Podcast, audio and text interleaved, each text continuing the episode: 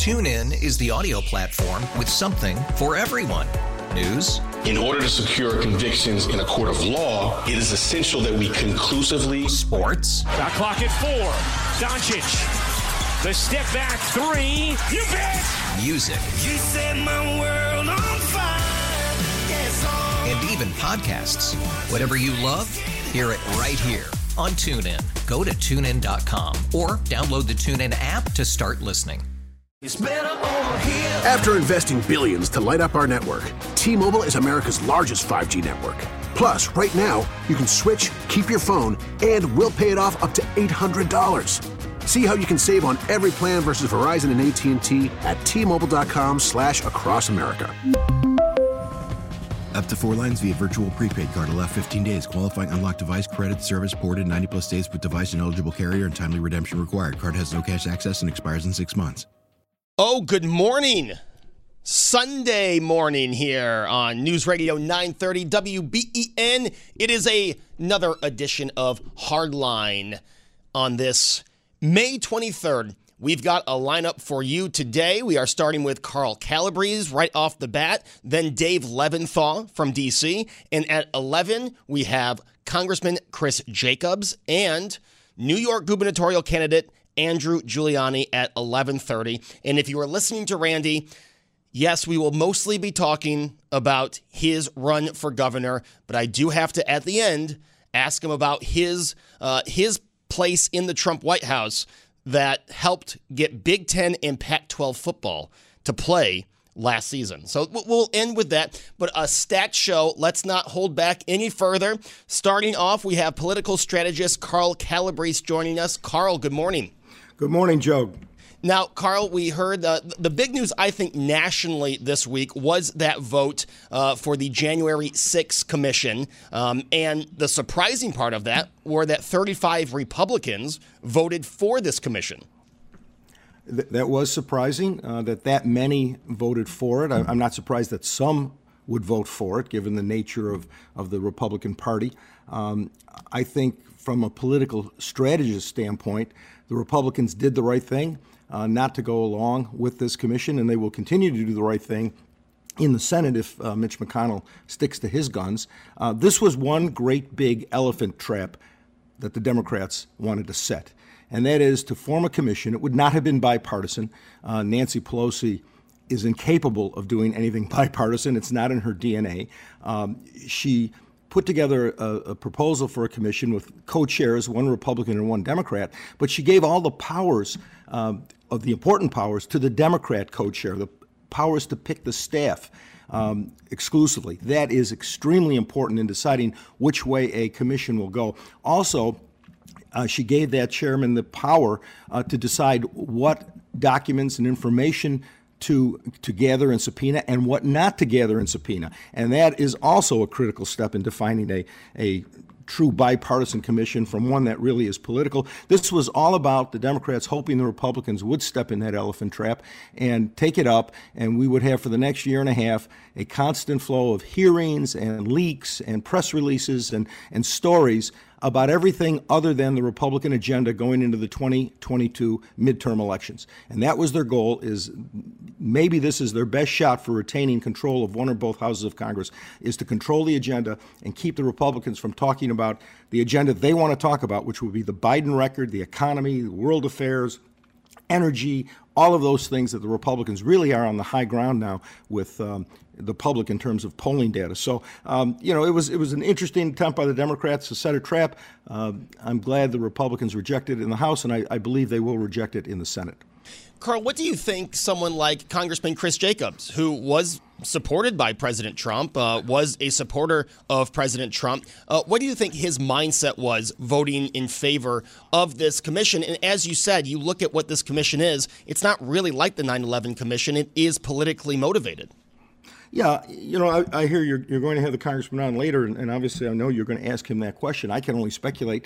Um, I'm sh- I, right now, Joe. Every member of Congress is focused on what will the new districts look like in 2022 and they're going to be different we know that we don't know exactly what they're going to look like but they're going to be different and with new york losing a congressional seat chris jacobs may very well find himself running in a much different district. Uh, It's not going to be, I doubt it's going to be like NY 27, one of the most Republican districts in the state or in the nation for that matter. So he may be looking just to position himself uh, for that next run in what may be a more Democrat friendly, more moderate friendly uh, district. Uh, so you may want to ask him that question, but that, that's the first thing that comes to my mind is in playing the long game in this business that uh, 2022 is going to be a totally different year because of reapportionment and new district lines.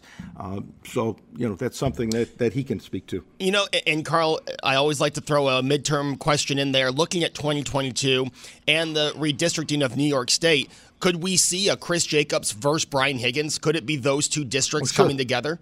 Oh, absolutely. Uh, the, the possibilities are like a Rubik cube. You know, I mean, who knows what machinations the legislature and the governor will go through in, in, in redrawing districts. We know this that all parties, Republican or Democrats, seek to use their power of reapportionment to draw the most friendly maps for their party. And that, that's true of both parties. Now that the Democrats control all three branches of state government, they have an incredible ability to do that, even though there is a supposedly bipartisan commission that was established by public referendum a few few years back that supposedly can draw nonpartisan lines.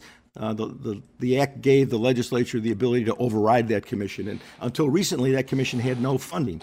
Uh, it was just uh, within the last couple of months that the legislature finally gave them some funding. So uh, it, it's going to come down to what the Democrat controlled Assembly, Senate, and governor's mansion wants to do. And it, you could very easily see a, a situation like that where you have two incumbents of different parties having to face off.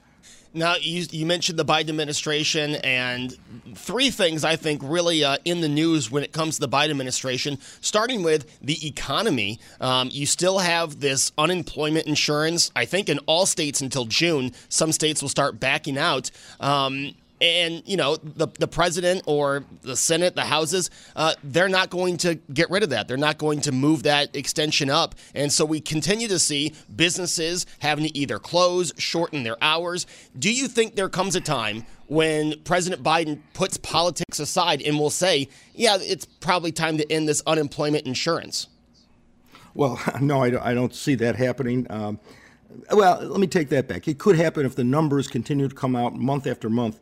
You know, bad news after more bad news. But I, I really think it's going to be a heavy lift for the Democrats to pull it back. What you're seeing is a number of states controlled by Republican governors simply refusing to take that supplemental money. They're still paying unemployed people uh, state unemployment and requiring them to prove they're looking for a job. But they're saying we are not going to pay people more money to sit home than to work. And everybody could see this coming. As I said, only far left progressive Democrats and professors in colleges and universities in the faculty lounge think that if you pay people more money for not working and sitting home, uh, that they will they won't take advantage of that. That they'll willingly go out and work and make less money. Uh, people who do this are, are very rational. You know, somebody once said the only thing Americans are willing to give up money for is their time, their personal time. In this case, they don't have to give up money for time. They're they're being paid by two levels of government, state and federal. More money than if they go out and get a job. What do you think they're going to do? I mean, it's so elementary. It's amazing we even have this discussion. But you know, the Democrats made this bed. A lot of people said you're you're playing with fire here. You're going to slow the recovery. You're going to slow job creation until these benefits run out, and that's exactly what we're seeing now, and we'll continue to see until it ends. The last few weeks, uh, we saw what was a peaceful situation in the Middle East. Uh, not so peaceful. Obviously, a ceasefire has been called. I believe we're in the ceasefire right now. Um, what is the, how is this a result, or what from the Biden administration uh, either resulted in this or caused that peace that we had seen for the last few years uh, to disappear? Well, I think you're going to see, you've already seen, and you're going to continue to see foreign adversaries test this new president. There was no question Trump uh, had the back of the state of Israel, and everybody knew that, and they acted accordingly. It's not so clear anymore, uh, given that uh, Joe Biden served with uh, Barack Obama, who uh, was certainly not a, a strong friend of the state of Israel. Uh, the the powers that be in the Middle East are saying let's let's test him a little bit and see is he more like Obama is, or is he more like Trump.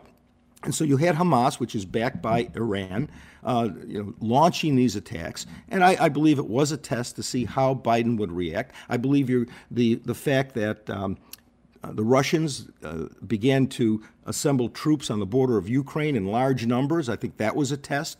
And I think it's only a matter of time before you see the Chinese uh, do some type of test uh, in the South China Sea or around Taiwan or some other countries there.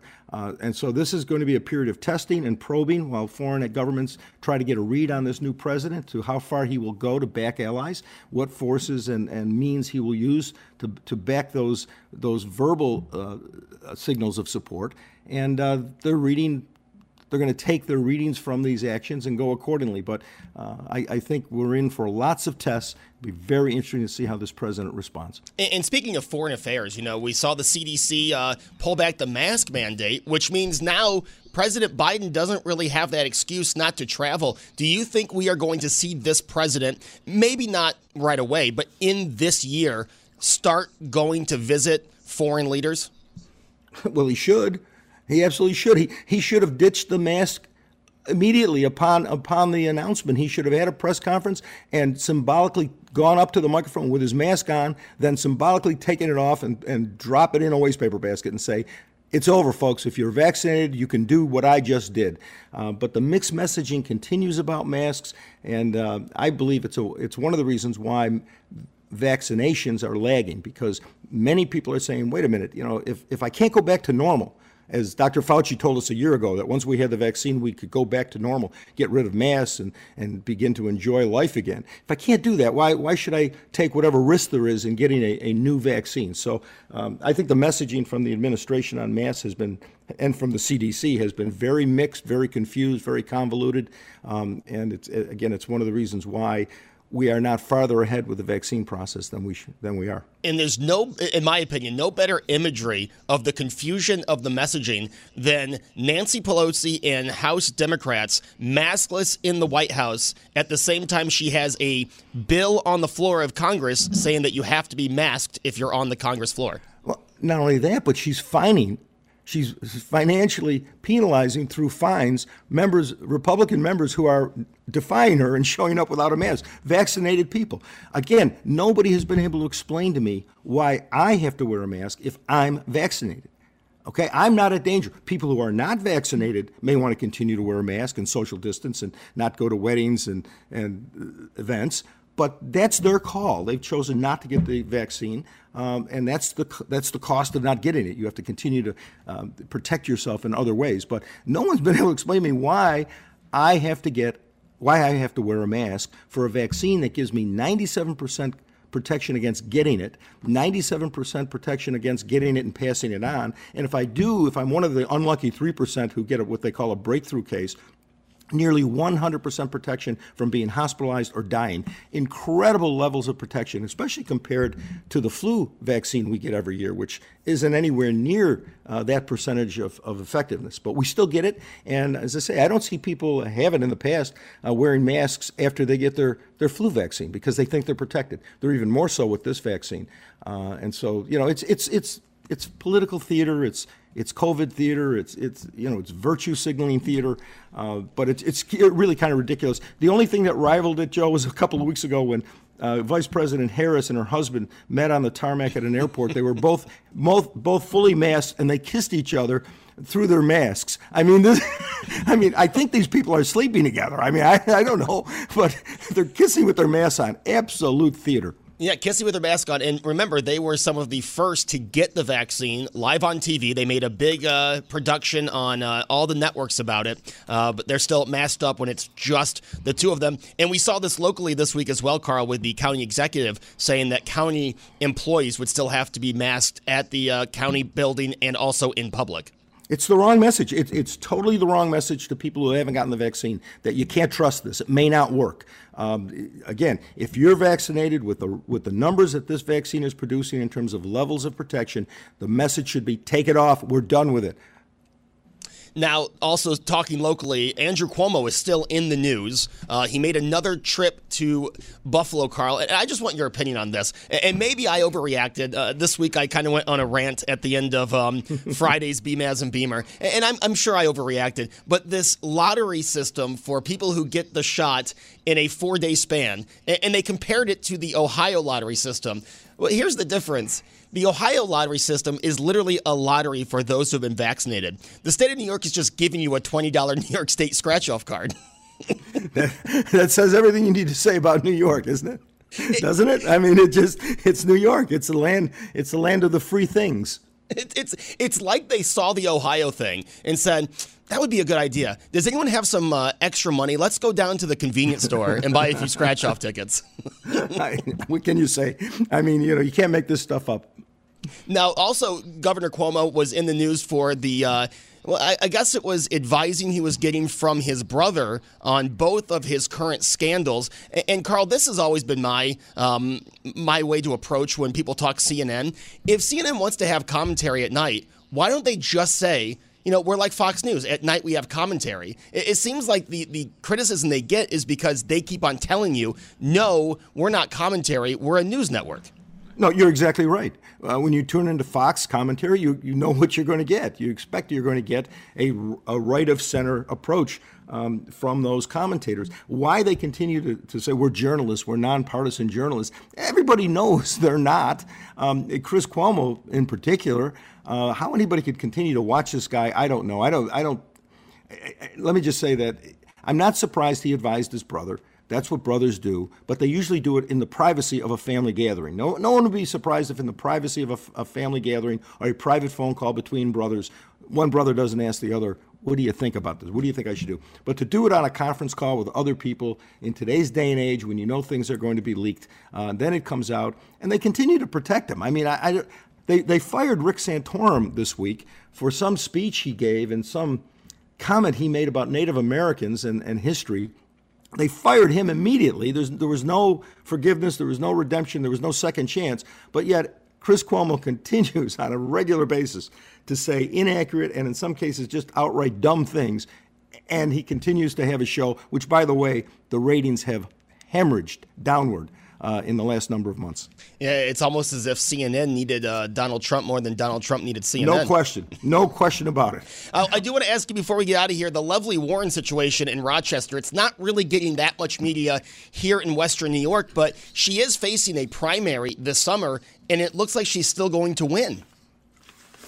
Well, to, to me, that is just surprising. And this isn't, she's under investigation, kind of like uh, Governor Cuomo. And now you had this raid at her house, and it just seems as if the voters of Rochester uh, will still give her another term. Joe, right now, uh, it looks like if the election were held today, she would win. Now, it's not, and that, that could change. But there's two things about Democrat voters that have always baffled me. Uh, I'm amazed with. Number one is the the number of Democrat politicians who could get in serious ethical, if not legal, trouble and still manage to get reelected or elected uh, by Democrat voters. That that's always baffled me. And the other one is the number of Democrat voters who leave Democrat states like California and New York because of high taxes, regulations, all, all kind you know all kinds of things that go on in California, and New York. They leave to go to other states primarily in the South and Southwest, and then, then they continue to vote for the same party and the same policies that forced them out of the state they left. They picked up everything and moved out and they continued to vote that way. Um, this winter, I ran into a couple of people in Florida um, from other states down there, and we were talking about this. And the one guy was from New York. And uh, I said, listen, I don't know what party you are and, and how you voted in New York, but you know, by the numbers, you're probably a Democrat. And all I have to say is, You've moved down here now. Do not continue to vote the way you did in New York, or you will destroy this state the way that type of voting destroyed New York and California. But yet, it continues to happen. And we're seeing the result of that, Carl, in states like Carolina. North Carolina was never a red state, hmm. and now I'm sorry, was never a blue state, and now you're talking nationally a purple state. Yeah. Virginia. Virginia oh, as well. Virginia is one, you know, uh, my family's from the state of Virginia, and, and, let me tell you, the fact that Terry McAuliffe might be the governor again in the state of Virginia, uh, I have nothing good to say about that.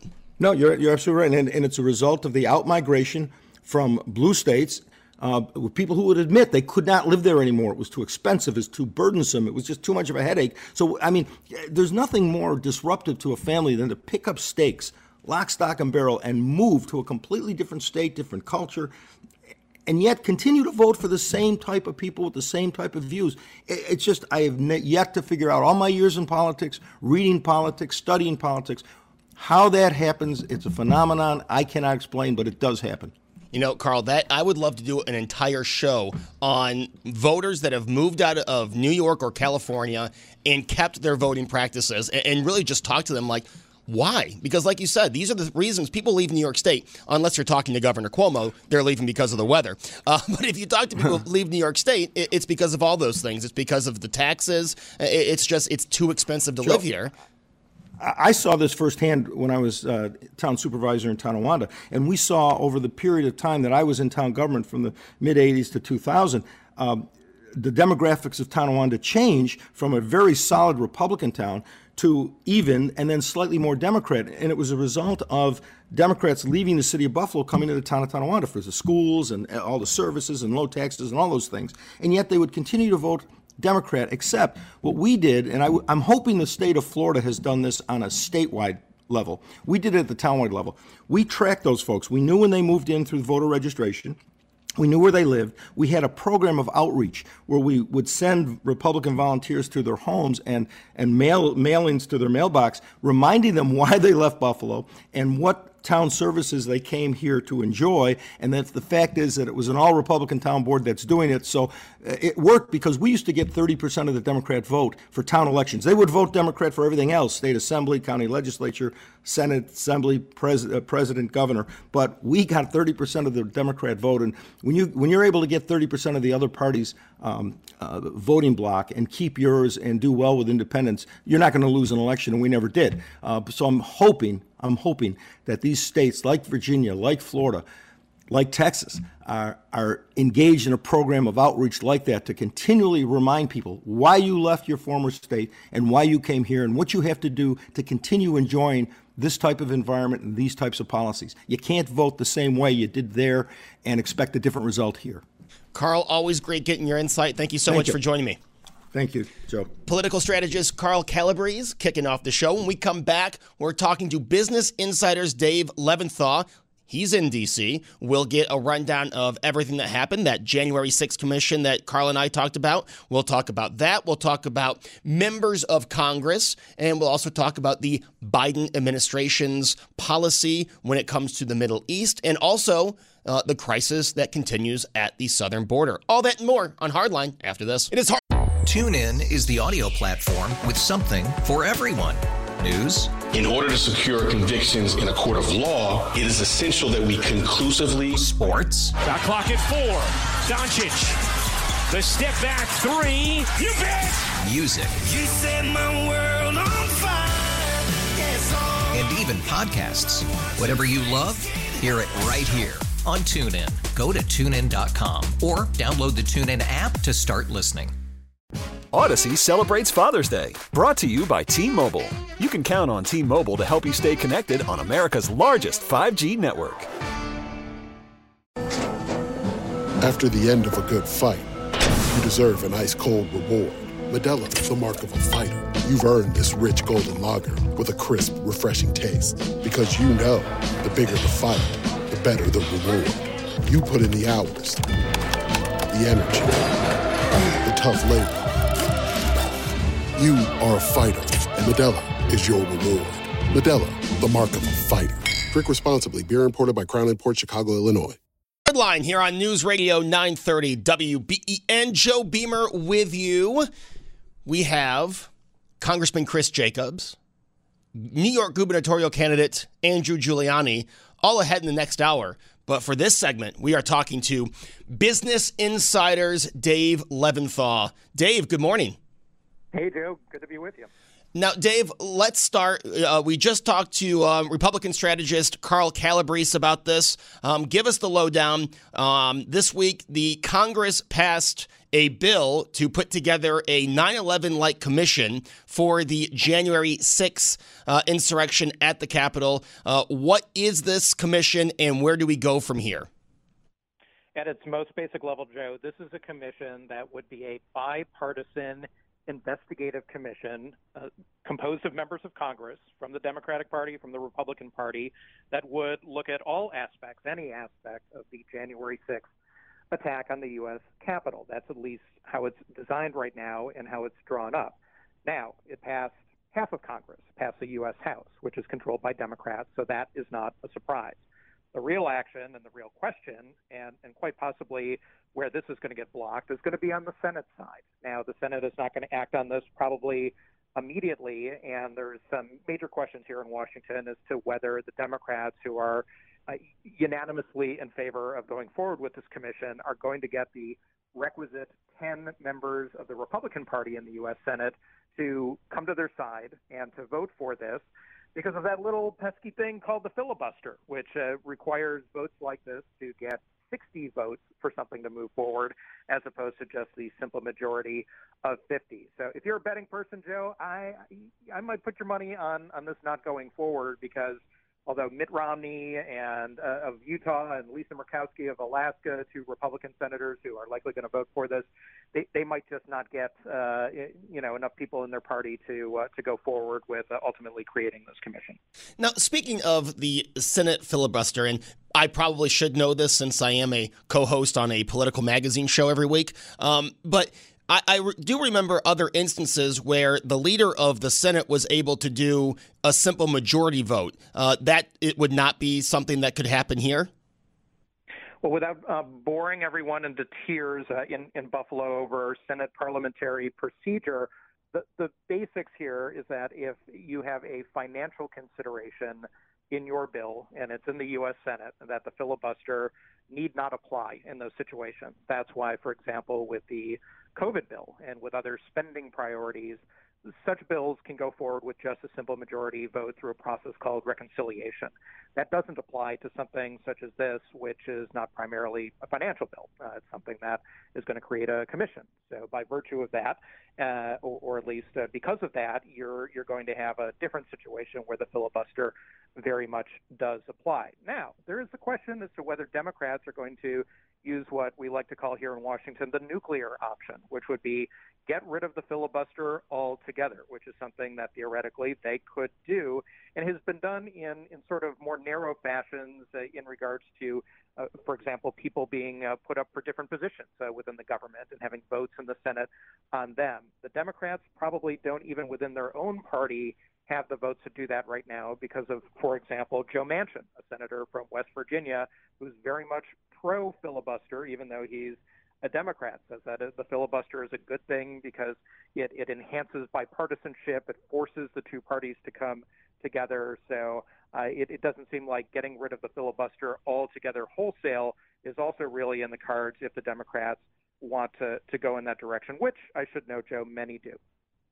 Now, Dave, back to the uh, the congressional vote or the House of Representatives vote. Uh, you are someone who is, you know, you are. This is your focus seven days a week. Anytime I'm on Twitter and I need to know what's going on uh, in D.C., I go to your Twitter page. Were you surprised that there were 35 Republicans that voted in favor of the commission? I wasn't, and and here's why. There are definitely some Republicans who uh, you wouldn't necessarily call anti-Trump Republicans but yet we're there at the U.S. Capitol the day it was attacked. We're in, in the midst of the chaos, uh, in, in the fury that was taking place, and who very much consider this to be uh, an insurrection uh, against the United States government, against the United States writ large. And regardless of how they feel about Donald Trump, uh, they, they are putting Donald Trump aside, even though it's very difficult to extract President Trump from this equation. But the argument that, that they're making by and large is that we need a commission to truly look into how this happened.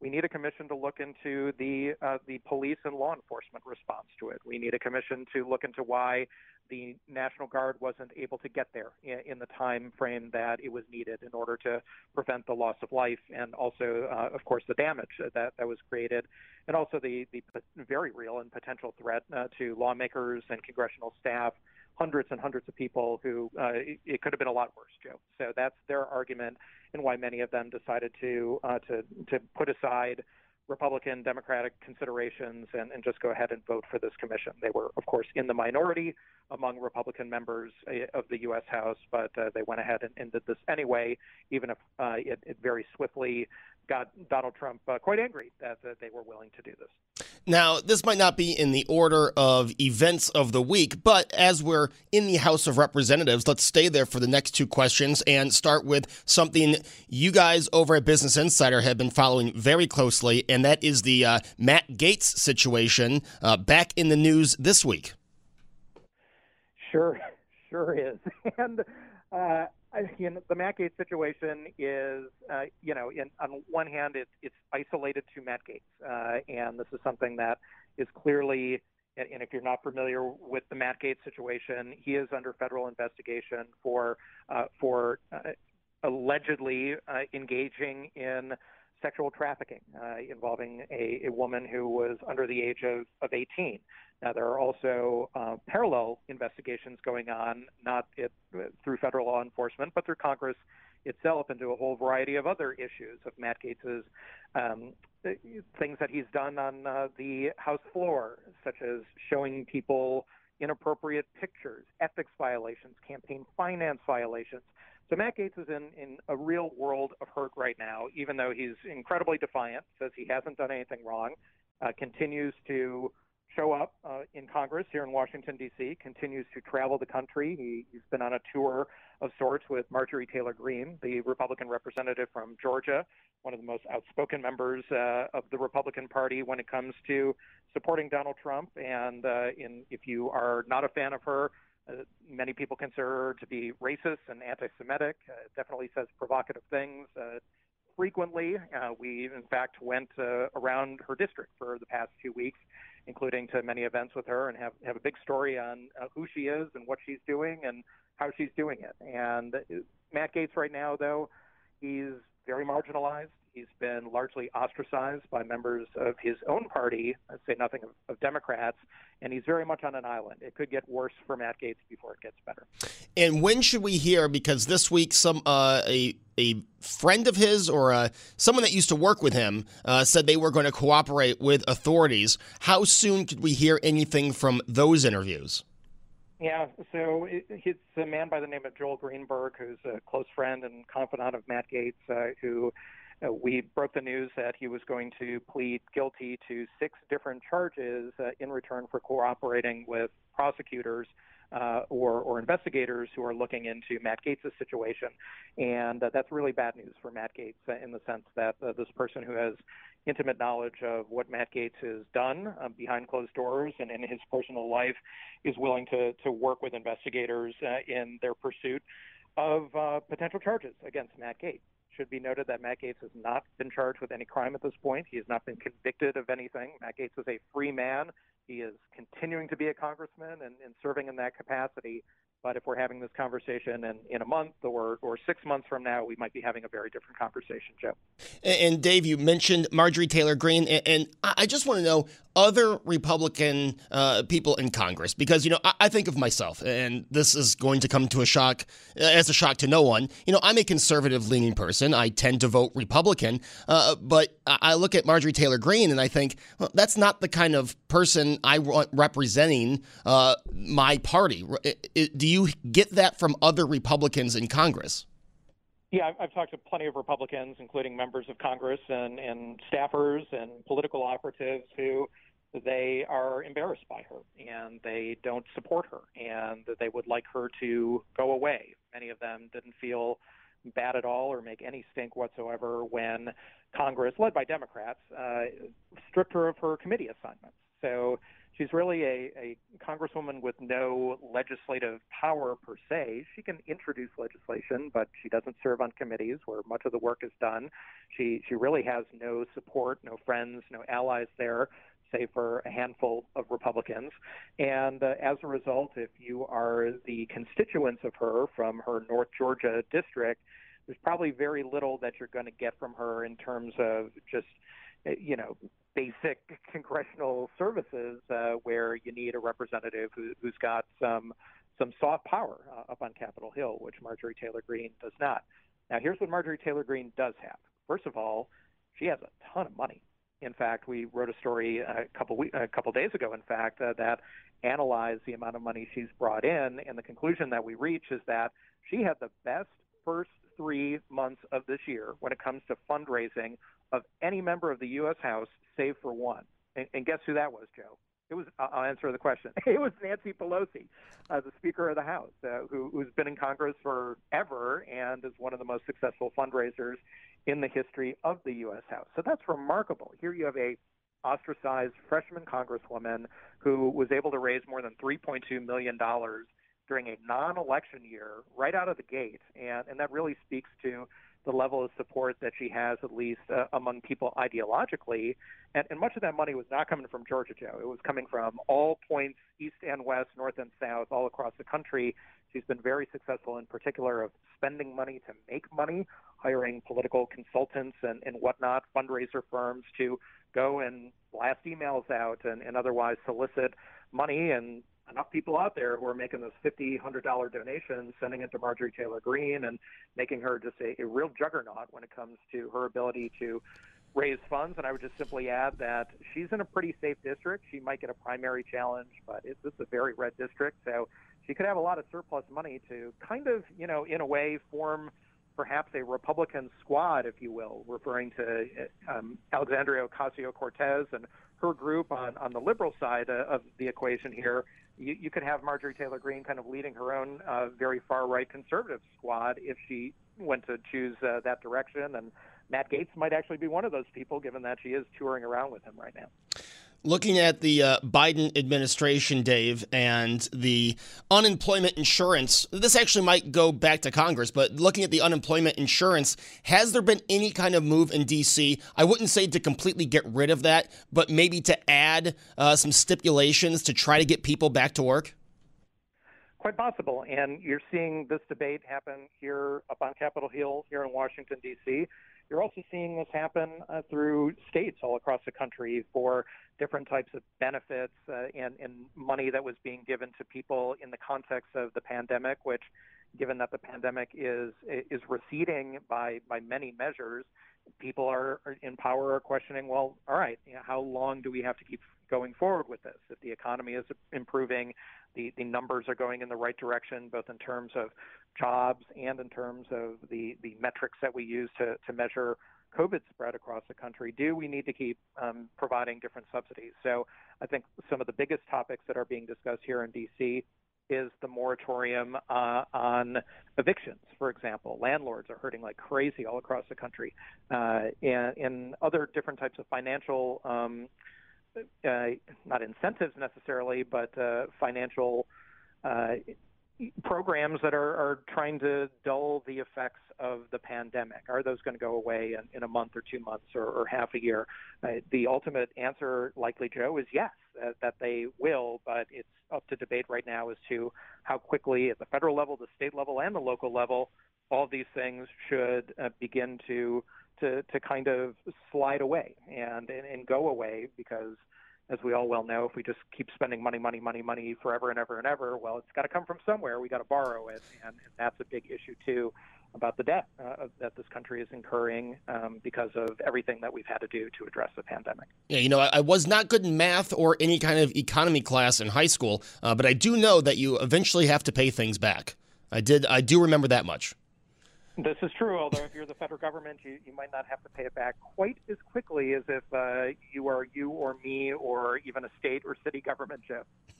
Now, Dave, I should have asked this question when you brought up Nancy Pelosi. Um, but you know we have the midterms coming in 2022 let's say democrats keep uh, congress which I, I know is, is, there's a good chance republicans take over let's just say democrats uh, re- retain congress is there a chance that with that, Nancy Pelosi would no longer be the Speaker of the House?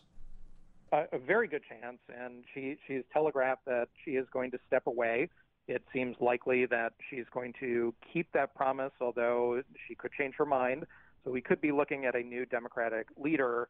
and Whether Nancy Pelosi is is going to ultimately stay in Congress and not be a member of the U.S. House, or decide to retire, that that's still unknown uh, at this point. All indications are that she's moving forward. She's raising money, and and she has not signaled that that she is not going to be a member of the U.S. Congress in 2023. But there's definitely some jockeying uh, to to be had in the Democratic Party, and uh, Hakeem Jeffries, representative uh, from New York uh, on, in the Democratic Party, is a leading potential candidate to become the next Speaker of the House if the Democrats were to retain the U.S. House. But uh, I completely agree with you, Joe. I mean, that, that's a big if at this point for two reasons. Number one, the margin that the Democrats have in the majority right now in the U.S. House is very slim, only a handful of seats.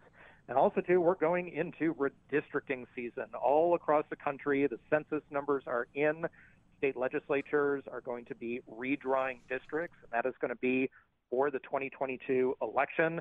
And you're going to hear a lot about gerrymandering, uh, both on the Republican and the Democratic side. And a lot of Republican controlled state legislatures are, are definitely going to try to draw their congressional districts within their state in a way that is going to favor Republicans. But Democrats, I would expect, even though they hem and haw about gerrymandering a lot, look at a state like keep an eye on a state like Illinois, for example, where, you could have some Democratic gerrymandering going on in a very serious way too, as Democrats try to draw districts that are going to perhaps uh, dull the blow, the impact uh, that uh, that Republicans might have on the makeup uh, or, or the favorability of certain districts in in uh, electing Republicans over Democrats.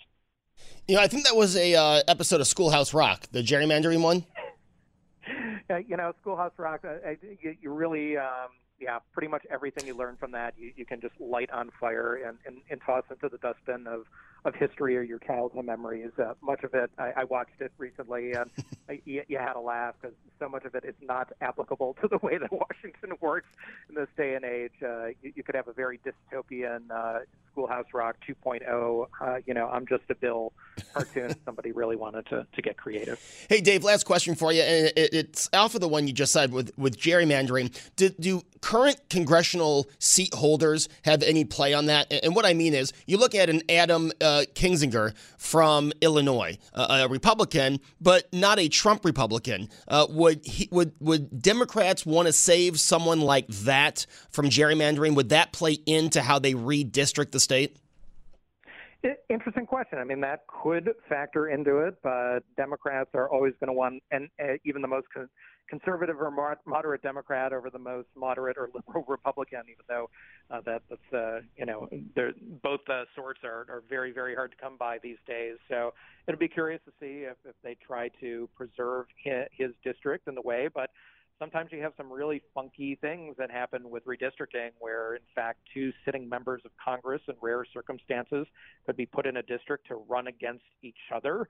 And uh, you, you get some weird things that happen joe and i would expect that uh, you're, you're going to have more than just a couple of weird things happen out of this process which is going to be very protracted and it's going to take months and there are going to be legal challenges in certain regards. Uh, there will be a lot of political drama taking place and playing out at the state level across all 50 states for many, many, many months to come as it applies to redistricting. And our next guest, Dave, uh, could be one of those uh, Congress people that has to run against another sitting Congressman, which with uh, Chris Jacobs. Absolutely, and so you, you could be having it uh, closer to home than you might think. That's right. Dave, thank you so much for joining me on a Sunday. Really appreciate it. Hey, my pleasure, Joe. Thank you. Senior Washington correspondent at Business Insider, Dave Levinthal. If you ever want to know what's going on in D.C., uh, I'm telling you, Dave is tweeting, he's updating his pages every minute of every day, even on the weekends. Uh, you will have updated what's going on in D.C. at Dave Levinthal. When we come back, Congressman Chris Jacobs, and then New York gubernatorial candidate Andrew Giuliani. All that coming up next on Hardline.